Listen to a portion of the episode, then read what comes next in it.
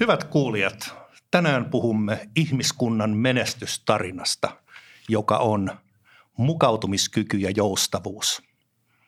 Ja tarkkaan ottaen itse asiassa puhumme tilojen muuntojoustavuudesta. Ja kanssani on tänään keskustelemassa meidän Innovarkin arkkitehtimme Esa Piispanen, suunnittelujohtaja ja Piritta Hannula, korjausrakentamisen erityisasiantuntija, näin sanoisin. Tervetuloa molemmat. Kiitos. Kiitoksia. No, mitä on se muuntojoustavuus, Piritta? No, muuntojoustavuus on sitä, että, että rakennusta voidaan muunnella sen mukaan, mikä, mihin rakennusta aina tarvitaan ja miten voidaan niin kuin ennustaa sitä, että miten, miten rakennuksen käyttö muuttuu, niin siitä syntyy se muuntojoustavuus sitten. Aivan. Esa, mitä Piritalta jäi äsken sanomatta vai jäikö mitään? Mm, no jos mä muuntojouston merkitystä mietin tässä niin kuin omalla alalla, niin se on, se on sellainen, joka meille ehkä niin kuin tulee oppina tuolta korjausrakentamisesta. Silloin me viimeistään törmätään siihen, että meillä on kohde, joka ehkä on muu, silloin sen käyttötarkoitus on, aiempi käyttötarkoitus päättynyt ja sille pitää löytää uusi käyttötarkoitus, niin silloin se, se on niin kuin tavallaan se hetki, jossa me suunnittelijat näemme, mitä mahdollisesti siinä aiemmassa kohteessa ei ole otettu huomioon ja minkä takia me voidaan joutua kärsimään siinä, että se rakennus ei osoittautunutkaan muuntojoustavaksi. Ja tämä on ehkä se vaikein oppi, että millä tavalla me se korjausrakentamisessa opittu siirretään – siihen mahdolliseen uudis- ja lisärakentamiseen, jota me tänä päivänä sitten teemme. Miten me voimme ennakoida ne tulevat käyttötarkoitukset ja pystyykö se olemaan muuntojoustava sitten silloin aikanaan, kun, kun rakennus tulee uuteen käyttöön vaiheeseen elämässä? No itse asiassa muuntojoustavuudesta muistan, että siitä on puhuttu pitkään viime vuosituhannella, kun minäkin opiskelin ja Oletteko sitä mieltä, että muuntojoustavuuden käsite on vuosien mittaan muuttunut. Että on tehty jotain uusia oivalluksia, sanotaanko esimerkiksi 60-lukuun verrattuna. Joo, kyllä mä sanoisin, että siinä on, siinä on, siinä on selvä ää, ero, että ainakin omasta mielestäni silloin nuorena opiskelijana, kun tästä aiheesta puhuttiin ja ehkä puhuttiin jopa vähän niin kuin siitä omaa opiskelijaelämää edeltävästäkin näkemyksestä muuntojoustosta, niin se tuntui ehkä, voisiko sanoa jopa tietyllä tavalla vähän niin kuin yksioikoiselta ja melkein jopa lapselliselta ja sillä tavalla, että puhuttiin helposti siirreltävistä väliseinistä, jotka niin kuin, vähän niin kuin James Bond-elokuvassa siirretään sitten tota väliseinää ja tila yhtäkkiä muuttuu toiseksi. Mulla, mulla oli niin kuin ensimmäisen kerran, kun törmäsin muuntojoustoon, mä ymmärsin, että se turkittiin joltakin tällä tavalla. Ja nyt mulla on sitten tietysti hyvin erinäköinen kuva siitä, mitä muuntojousto mielestäni tarkoittaa. Niin ehkä sitä muuntojouston käsitettä on aikaisemmin mietitty, muistan kanssa opiskeluaikana esimerkiksi asuntorakentamisessa niin, että, että tosiaan asunnon sisällä voidaan vaihtaa huonejärjestystä, mutta periaatteessa nykyään, jos muuntojoustoa ajattelee niin kuin kiertotalouden kanssa rinnakkain ja elinkaariajattelun, niin se on paljon laajempi käsite kuin vaan se seinien siirtely, että, että se ulottuu niin kuin siitä pienestä huonetilasta siihen ihan koko rakennuksen ja jopa alueen mittakaavaan. Hmm.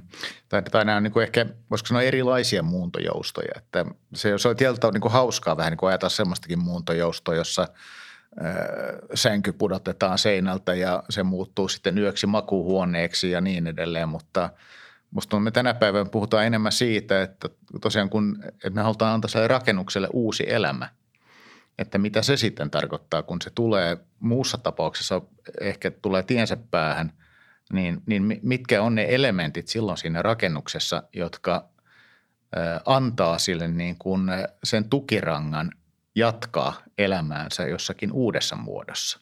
Että sitä ei ole tavallaan pilattu, että ei ole tehty liian ahdasta rakennusrunkoa, joka ei mahdollista muita käyttötarkoituksia kuin juuri se, mihin se on alun perin suunniteltu.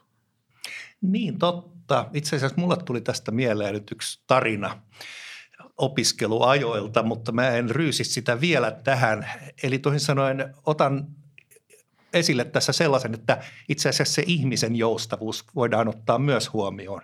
Ei pelkästään eh, tilojen rakenteellinen joustavuus. Kyllä niin kuin ihminen on tietysti aika samanlainen ja asuminen on periaatteessa samanlaista, mutta toki tulee sitten esimerkiksi nyt etätyön aikana nähty hyvä esimerkki siitä, mihin asuntojen pitää joustaa uudella tavalla.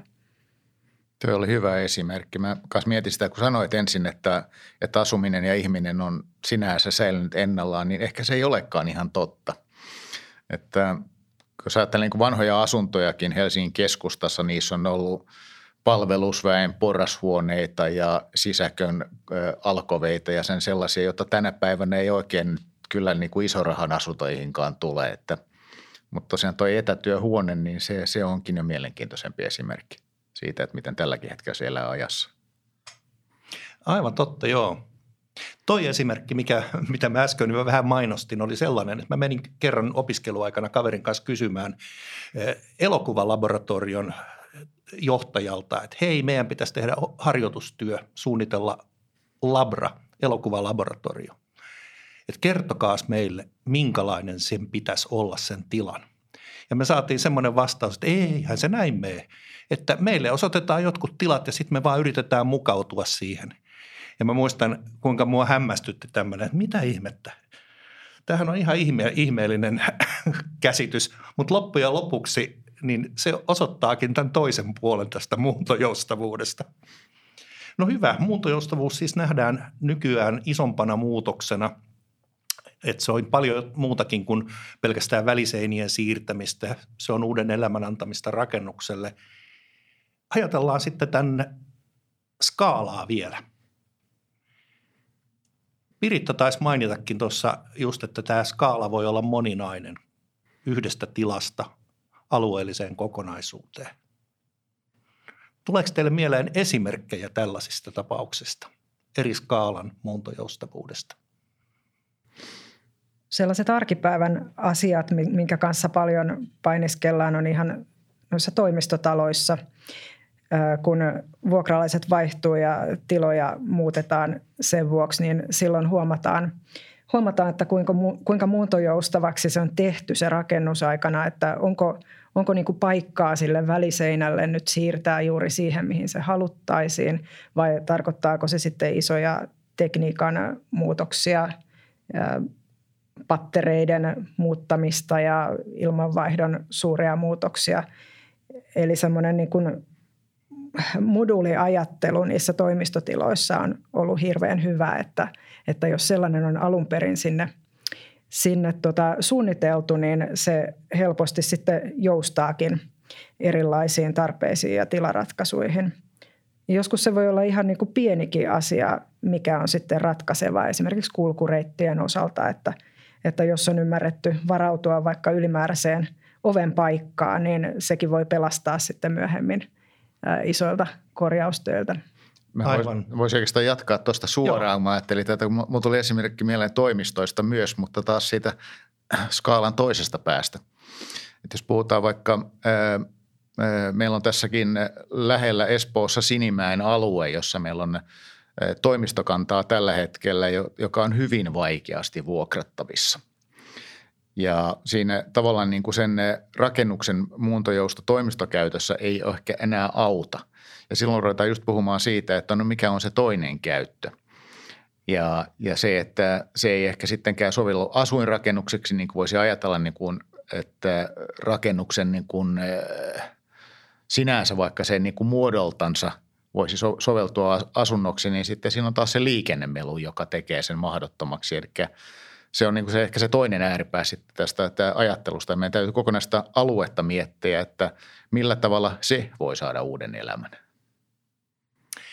Aivan oikein. No, mulle tuli heti tuosta ajatuksena, että onko mahdollista rakennuksen hybridikäyttö sillä lailla, että melusalle puolelle voitaisiin sijoittaa sellaista tilaa, joka sitä melusta ei kärsi ja sitten hiljaiselle puolelle kehittääkin sitä asumiskäyttöä. Hyvä idea. Täytyypä ottaa tämä esille seuraavaksi. Okei, okay, vapaasti.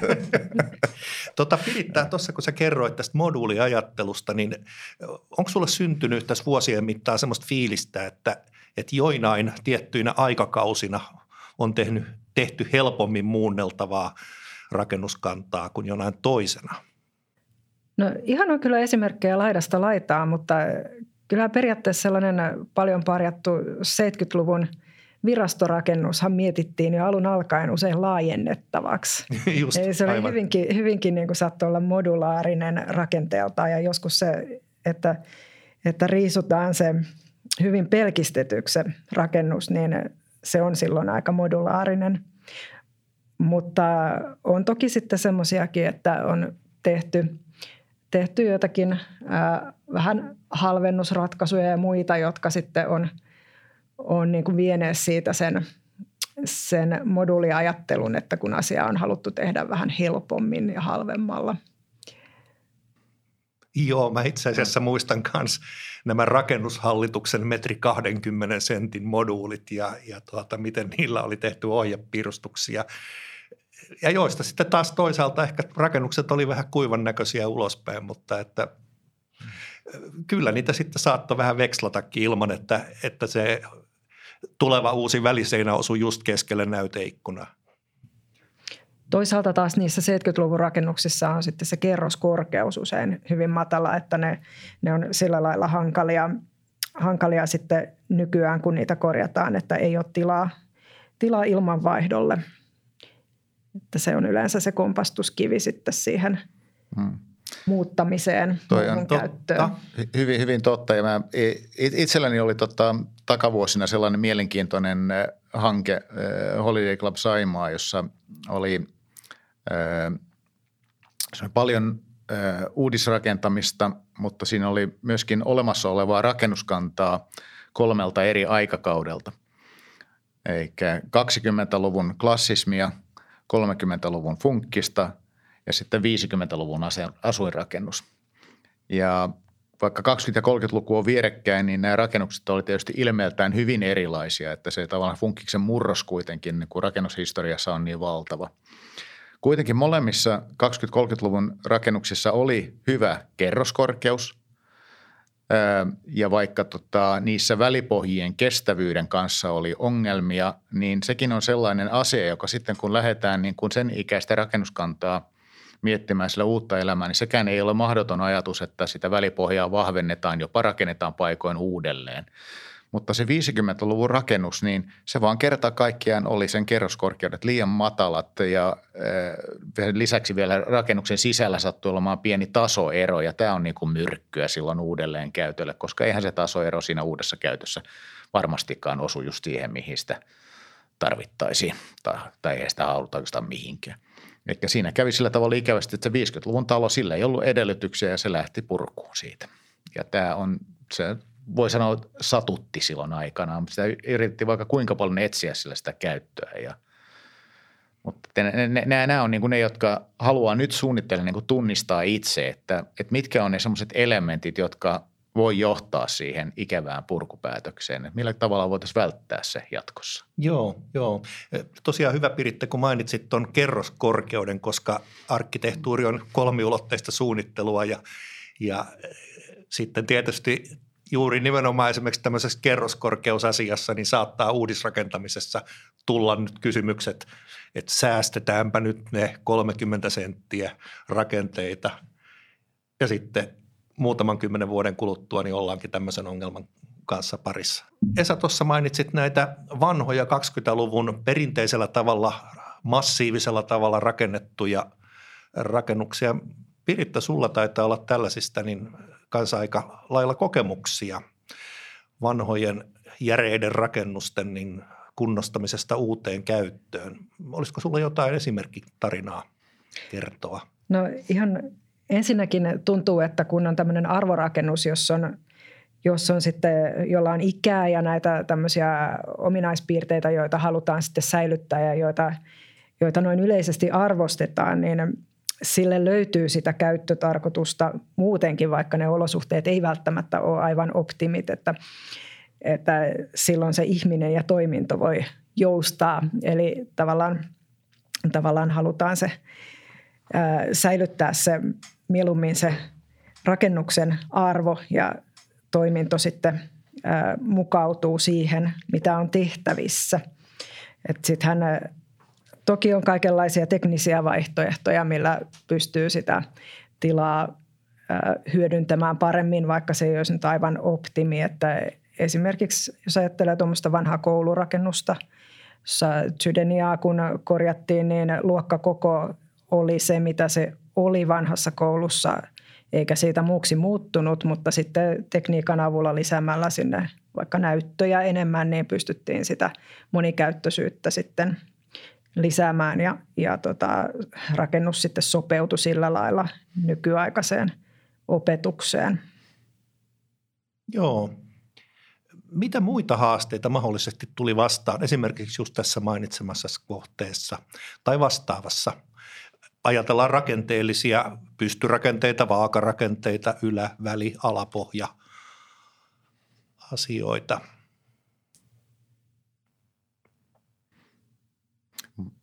Anteeksi, jos mä, mä tässä niin... Saa kiilata. Joo, mun, mun tuli itselle mieleen, että äh, niin kuin Piritta sanoi, niin näissä vanhoissa arvorakennuksissa, niin se oli hyvä huomio se, että, että niillä on se, jo, jo se oma historiallinen arvo. Ja, ja silloin tavallaan usein se käyttötarkoitus mukautuu siihen. Ja e, nuo rajoitteet, mistä äsken puhuit, niin tuntuu enemmänkin tulee mieleen vähän nuoremmasta rakennuskannasta. Puhutaan nyt vaikka sitten tästä kirjahyllyrungosta tai jostakin muusta tällaisesta, joka niin kuin voi olla todellista myrkkyä siinä vaiheessa, kun etsitään rakennukselle uutta käyttötarkoitusta. Että niin kuin, voisiko varhainen teollinen rakentaminen ja sen optimointi, niin se on, se on, se on, se on ollut usein hyvin kehnosti muuntojoustavaa tästä vinkkelistä, josta me nyt ehkä puhutaan. Se onkin mielenkiintoinen asia, kun ajatellaan varhainen teollinen rakentaminen, funktionalismi, jonka piti olla hyvin funktionaalista, hmm. niin eh, siellä ehkä sitten ideologia edellä mentiin niin, että rakennustekniikka ei ollut vielä päässyt samaan kypsyysasteeseen. Mm. Ja, ja nyt kun mainitsit vielä esimerkiksi tämän kirjahyllyrungon, eli toisin sanoen lokeroitu betonilla niin, että, että sieltä on mahdotonta tai hyvin vaikeaa tai kallista niin avata laajempia tiloja, niin hmm. tämä herättää kyllä paljon ajatuksia. Joo, siinä on myös semmoinen, mikä me ollaan ehkä painittu me suunnittelijat kanssa sellaisen asian kanssa, että me tietysti tunnistetaan niitä asioita, jotka pitäisi huomioida – riittävä kerroskorkeus, välipohjan pitää olla kantava erinäköisiin käyttötarkoituksiin ja tarvittaisiin niin kuin riittävän pitkiä vapaita jännevälejä, että meillä ei ole niitä kantavia seiniä ja pilareita sitten niin paljon sekoittamassa sitten mahdollista uutta käyttötarkoitusta, niin ne on kaikki kalliita toimenpiteitä. Ja se, se voi olla niin kuin vaikea tavallaan saada sinne rakentamis päätöksessä huomioitua sellaisia asioita, joilla just nyt tähän käyttötarkoitukseen ei ehkä ole niin välitöntä arvoa. Ja siinä me varmaan niin kuin, ehkä niin kuin ollaan sellaisen asian äärellä, että meillä on tietysti erilaisia niin kuin – rakentajia myös tässä yhteiskunnassa, jolla on erilaisia niin kuin, tavoitteita, tavoitteita ja, ja, ja, ja elämän, elämänkaari niin, el, ajatuksia sen rakennuksen kannalta. Ja, ja, ja tämä on mielestäni mielenkiintoinen keskustelu. Joo, kyllä. Nyt jos ajatellaan nimenomaan alalla vaikuttavien tekijöiden suhtautumista, oletteko nähnyt ja kokenut, että siinä olisi tapahtunut vuosikymmenten mittaan muutosta? Kypsymistä mahdollista. Koko ajan enemmän puhutaan siitä, että mietitään sitä rakennuksen elinkaarta pidemmälle ja, ja myös siitä muuntojoustavuudesta on kuitenkin koko ajan. Se on mielessä, mutta se, että mitä siitä vielä siirtyy siihen toteutukseen, niin ehkä liian vähän. Joo, ja varmaan myös riippuu, että minkälaisella tota, lähestymiskulmalla se omistaja on tässä hankkeessa. Eli meillä voi olla niin kuin äärimmillään, meillä voi olla semmoinen hyvin lyhyen tähtäimen kehitystyö, joka halutaan niin kuin myydä pois ja tota, siirtyä uusille markkinoille ja sitten on, toi, sitten on tämmöisiä niin kuin vakiintuneempia kiinteistönomistajia, jo, joilla on hyvin pitkä tähtäin, jotka edellyttävät tämmöistä sadan vuoden elinkaarta sitten rakennusrungolle ja ehkä jopa rakennuksen vaipallekin.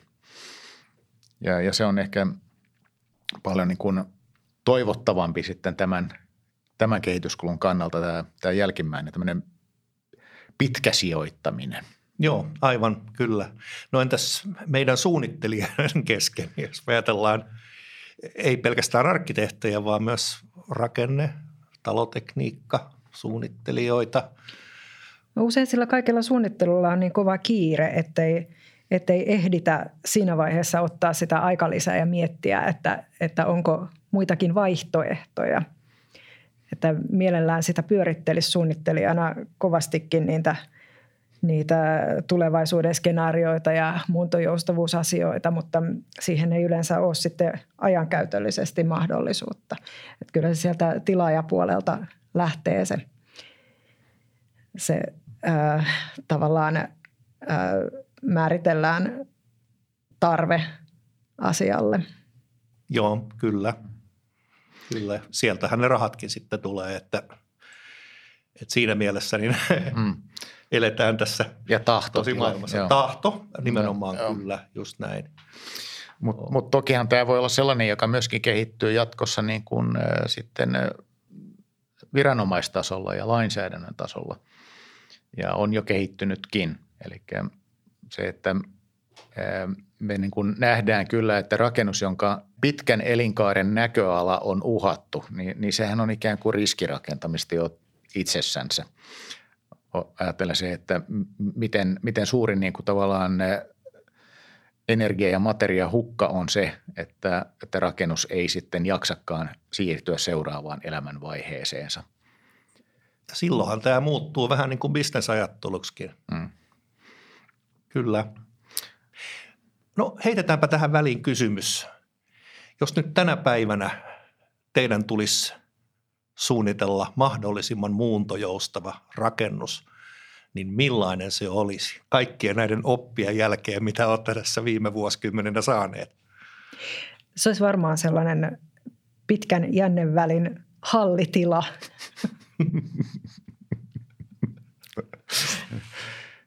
Joo, me, me ollaan itse asiassa, siis, niin vaikka sä sanoit sen noin, niin se, se on tietyllä tavalla totta. Me, me, me puhuttiin tästä aikanaan tota, yhdessä, meidän projektin yhteydessä, että just tosiaan se, että me puhut tämmöistä hybridirakentamista tämmöisen raideliikenteen solmukohtaan, niin tota, kun me nähdään, että joku kauppakeskuksenkin ne niin kun, ihan lyhyellä aikavälillä tässä on niin kuin tapahtunut siellä muutoksia, että, että muotiliikkeet muuttaa ulos ja kahvilat tulee sisään ja nyt sinne tulee sitten jo yhteiskunnallisia palveluita ja ruvetaan puhumaan jo sitä, että voisiko siellä olla päiväkoteja ja voisiko siellä rakentaa asuntojakin kylkeä ja niin edelleen kun me nähdään, että se, se kaikki se niin kuin tilan käyttö, niin se muuttuu vähän tämmöiseksi niin palvelumaiseksi, niin voisiko se tilakin olla siitä, että me suunnitellaan tilaa ja nimenomaan just niin kuin sanoit halli, että riittävä kerroskorkeus, riittävän harvassa pilarit ja niin edelleen, se on tilaa.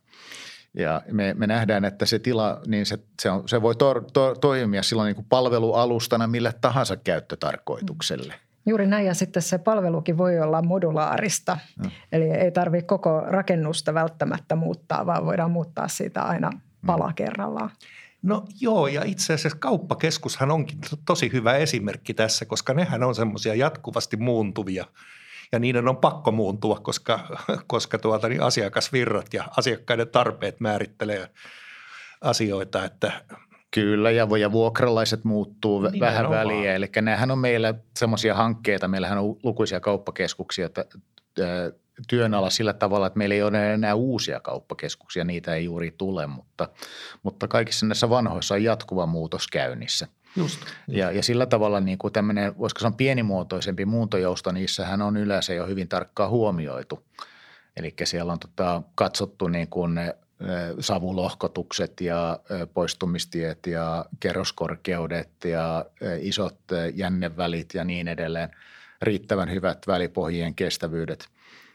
Eli tämä, tämä, on, se, se, se, sitä peliä pelataan ikään kuin koko ajan siinä, miten ne siirtyilee ja poukkoilee siellä ne tilat. Ja se, on, se, se, on, se, on, se voisi olla aika jännittävä oikeastaan tehdä semmoinen ikään kuin, kun me tehdään näitä tämmöisiä – markkinointipohjia kauppakeskuksesta niin, ja niitä aina päivitetään säännöllisesti, niin sen voisi laittaa semmoinen aikajanalla sykkimään, mitä se on. Niin kuin, siellä, siellä hyppii tilat ja tota, vaihtaa väriä ja käyttötarkoituksensa mukaan, niin se, se on varmaan aika eläväisen näköinen noin vuosien saatossa. Joo, neliulotteista arkkitehtuuria. eli eli tota, niin nyt kun Piritta sanoi aika hauskasti tämän, eh, otit tämmöisen hallirakentamisen niin tuota, nythän tätä ajatusta voisi jalostaa tämmöiseksi eh, suureksi tuota Pohjolan ilmastoolosuhteisiin sopivaksi biosfääriksi, sisäbiosfääriksi, jonka sisällä sitten voi kehittää kaikenlaista kivaa tarpeen, muuttuvien tarpeiden mukaan.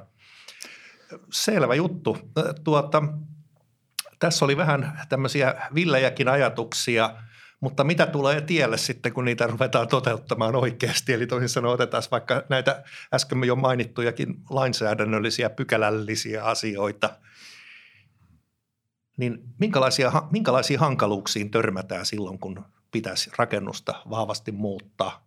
Sitä mä mietin sellaistakin, että meillähän on, kyllähän tämä niin kuin pykälät ja, ja tota, tämmöinen niin lainopillinen ohjaus, niin sehän muuttuu kanssa ajassa ja me huomataan se esimerkiksi niin kuin vaikka autopaikkanormissa. Eli me, me ollaan kohta siirtymässä siitä, että, että ei vaadita tiettyä määrää autopaikkoja, vaan ei saa rakentaa enempää kuin tietty määrä autopaikkoja keskusteluun. Ja, ja, ja tämä, tämä on mielestäni esimerkiksi hurjan jännittävä ää, niin kuin pohdinta ylipäänsä, että mikä on autoilun tulevaisuus, koska se on niin, kuin niin paljon ohjannut tätä meidän yhteiskunnan rakentumista ja, ja myöskin tämmöisten suurempien hybridirakennusten niin kuin paikotusjärjestelyt on olleet todella isoja ja, ja onko niillä tulevaisuutta ja jos ei ole, niin missä käyttötarkoituksessa on sen jälkeen nämä paikoitus, rakenteellinen paikoitus. Aivan oikein. Ja mehän ja... ollaan tässä jouduttu jo puhumaan sellaistakin, että jos me vielä joudutaan tekemään paikotustaloja, joka niin pitäisikö ne suunnitella sillä tavalla, että ne pystytään purkamaan pois tai sillä tavalla, että ne pystytään käyttämään toisissa käyttötarkoituksissa, koska ne tuntuu aika hankalilta – niin ja sitten jos liikkumisvälineet monipuolistuvat ja muuttuvat, niin, niin siinä on sitten ja. ihan oma juttunsa, mm. mutta no tämä on ihan mielenkiintoinen osajuttu, mutta tuota. Mä haluaisin tässä nyt vielä lo, lo, loikata siihenkin, että tuosta että mun tuli just mieleen tämä, että kun me ollaan nyt puhuttu tavallaan tästä muuntojoustosta sinänsä, niin kuin me ollaan puhuttu tästä muuntojoustosta siinä paikan päällä, mutta ainahan se ei onnistu, vaan kerta kaikkiaan. Meillä on tässäkin maassa nyt paljon rakennuskantaa, jotka vaan sijaitsee yksinkertaisesti väärässä paikassa. Että yhteiskunta on niin kuin kaupungistuu ja tietyt paikkakunnat niin kuin menettää väkeä, vaikka mikä olisi. Niin tota, silloinhan se toinen muuntojouston keino on se, että me tehdään sellaisia rakennuksia, jotka voidaan purkaa pois ja hyödyntää muualla. Että sehän on myös tietynlaista muuntojoustoa sitten siirrytään, tai tämä menee naimisiin tuon kiertotalouden kanssa. Kyllä joo. Ja kyllähän sitä hirsitaloja jo ennen vanhaa niin siirreltiinkin. Näinhän syntyi vanha puupasilakin hmm. aikoina. Mutta tuota, mä palaisin vielä kuitenkin vähän tähän lainsäädännön muodostamiin esteisiin. Mitä tänä päivänä meille tulee tielle, kun me halutaan, Aa, tässä on hieno peltihalli, nyt me halutaan muuttaa se loft-asunnoiksi, niin – mitäs sitten? No kyllähän se kaikki lähtee sieltä kaavoittajasta ainakin näin kaupunkialueella, että, että se on kuitenkin siellä se poliittinen säätely, että minkälaista rakentamista halutaan minnekin sallia. Ja sitten tietysti tulee muut, muut rakentamisen määräykset, joita sitten pitää noudattaa, että vaikka, vaikka nyt ollaan korjaamassa, niin aina kuitenkin pitää noudattaa niitä, niitä esimerkiksi nyt asuinrakentamisen kohdalla aika tiukkoja määräyksiä.